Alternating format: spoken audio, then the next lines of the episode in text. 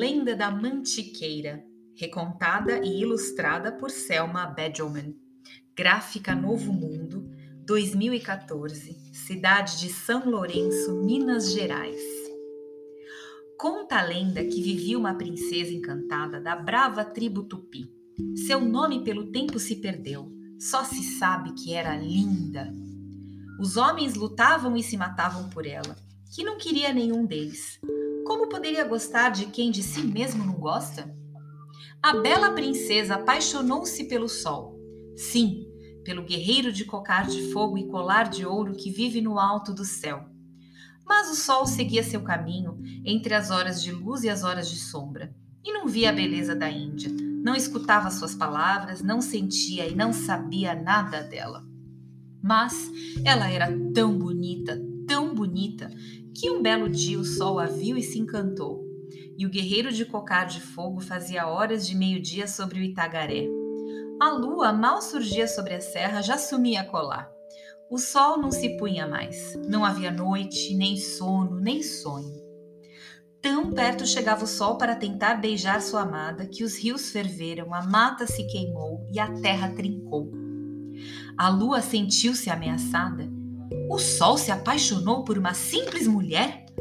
Foi então que, cheia de ódio, crescente de inveja, minguando de dor, foi contar tudo a Tupã. Como uma simples mulher ousou amar o sol?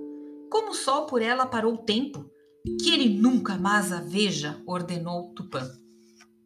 Mas o sol tudo vê.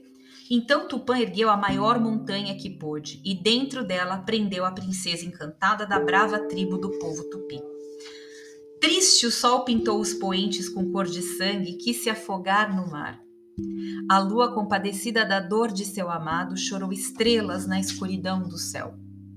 Mas nenhum choro foi tão chorado como o da bela Índia, que não pôde mais ver o dia e nem sentir o sol. Ela chorou rios límpidos de lágrimas. Rio Verde, Rio Passa Quatro, Rio Aiuroca, Rio Quilombo, chorou bicas, minas, grotas, corredeiras, cachoeiras, mananciais. Seu nome o povo esqueceu, mas chamou de serra que chora, mantiqueira, a montanha que a escondeu Assim conta a lenda de Amantiquir, a serra que chora.